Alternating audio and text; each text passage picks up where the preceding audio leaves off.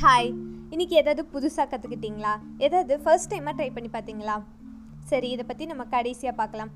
நம்ம மனுஷ மூளை எப்போவுமே ஏதாவது ஒன்றை பற்றி யோசிச்சுட்டே இருப்போம். நல்லா சந்தோஷமாக செம்மையாக இருக்கிறப்ப தான் சோகமாக ஏதாவது ஒன்று நடந்தால் எப்படி இருக்கும்னு டக்குன்னு மூட் ஆஃப் ஆகும். இல்லை வெட்டியாக ஒன்றுமே பண்ணாமல் படுத்து தூங்கிட்டு இருக்கப்ப தான் இப்படி இருந்தால் எப்படி இருக்கும் அப்படின்னு அப்படியே கனவு லோகத்தில் மிதந்துட்டு இருப்போம். ஹைட்டாக ஒரு இடத்துக்கு போய் நிற்கும் போது லைட்டாக எட்டி பார்த்து இந்த இடத்துலேருந்து கீழே விழுந்தால் எலும்பாது மிஞ்சுமா அப்படின்னு ஒரு தாட் வரும். அதே ஹைட்லேருந்து ஒரு எறும்பு கீழே தள்ளி விட்டோன்னா அதுக்கு ஒன்றுமே ஆகாது.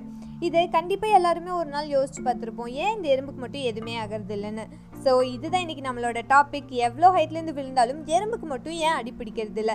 Welcome back to Karika this is Nivi எல்லாருமே எறும்பு கீழே விழுறத பார்த்துருப்போம். மரத்துலேருந்து கீழே விழுறத பார்த்துருப்போம். இல்லைன்னா டேபிள்லேருந்து நம்மளே செஸ் காயின் டாஸ் பண்ணுற மாதிரி டாஸ் பண்ணிவிட்டு அதை மர்டர் பண்ண பார்த்துருப்போம். ஆனால் கீழே விழுந்த எறும்பு தன்னை சுற்றி ஒன்றுமே நடக்காத மாதிரி கூலாக எந்திரிச்சு தட்டி விட்டுட்டு போயிட்டு இருக்கும். அது ஏன் அப்படின்ற சர்ச்சில் எனக்கு கிடைச்ச ரெண்டு விஷயம் தான் டெர்மினல் வெலோசிட்டியும் ஏர் ரெசிஸ்டன்ஸும் இருங்க உங்களுக்கு புரியுற மாதிரியே சொல்கிறேன் டெர்மினல் வெலோசிட்டி அப்படின்றது ஒன்றும் இல்லை. இந்த உலகத்தில் இருக்க எதுவாக இருந்தாலும் உயிரோடு இருக்கிற நம்ம எறும்பு மாதிரி இருந்தாலும் சரி உயிரோடையே இல்லாத எந்த பொருளாக இருந்தாலும் சரி மேக்ஸிமம் ஸ்பீட் அப்படின்னு ஒன்று இருக்குது அதை தாண்டி எவ்வளோ வேகமாக வீசினாலும் ஒரு இன்ச்சு கூட எக்ஸ்ட்ராவாக போய் விழாது.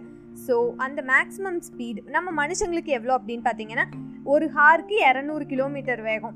ஆனால் இந்த எறும்புக்கு எவ்வளோ அப்படின்னு பார்த்தீங்கன்னா ஒரு மணி நேரத்துக்கே ஆறரை கிலோமீட்டர் தான் வருது. பார்த்தீங்களா இந்த ஒரு விஷயத்துலையாவது நம்ம எறும்பை விட ரொம்ப ஸ்பீடாக இருக்கும். நெக்ஸ்ட் ஒன் வந்துட்டு ஏர் ரெசிஸ்டன்ஸ் ஏர் ரெசிஸ்டன்ஸ் அப்படின்றது ஏரோட எதிர்ப்பு சக்தி எதிர்க்கிற திறன் அப்படின்னு கூட வச்சுக்கலாம். ஏர் அப்படின்றது நம்மளுக்கு கண்ணுக்கு தெரியாத ஒரு ஸ்க்ரீன் மாதிரி. அது மூலமாக எது போனாலும் அது அதுக்கு அதனால் முடிஞ்ச அளவு எதிர்ப்பு வந்துட்டு கொடுக்கும்.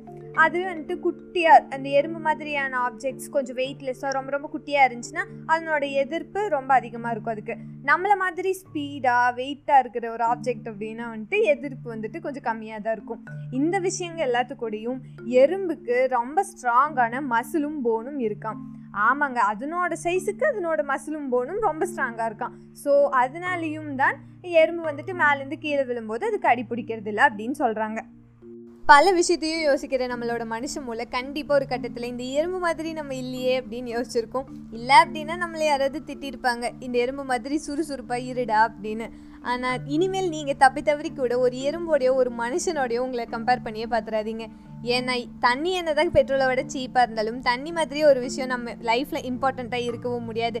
பெட்ரோல் மாதிரி தண்ணியால் கொளுத்தி போடவும் முடியாது. நம்ம நம்ம வயசில் யூனிக் ஸ்டார்டிங்லேயே சொன்ன மாதிரி புதுசாக ஏதாவது கற்றுக்கிட்டே இருங்க ட்ரை பண்ணிகிட்டே இருங்க. உங்களுக்கான பர்பஸ் கண்டிப்பாக ஒரு நாள் உங்களுக்கு தெரிய வரும். அட்வென்ச்சரஸ் வயசில் த்ரில் இல்லைனா பியூட்டியே இல்லை. ஓகே மக்களே this is Nivi waving bye bye இன்னொரு பாட்காஸ்ட்டில் நம்ம சந்திக்கலாம். Until then take care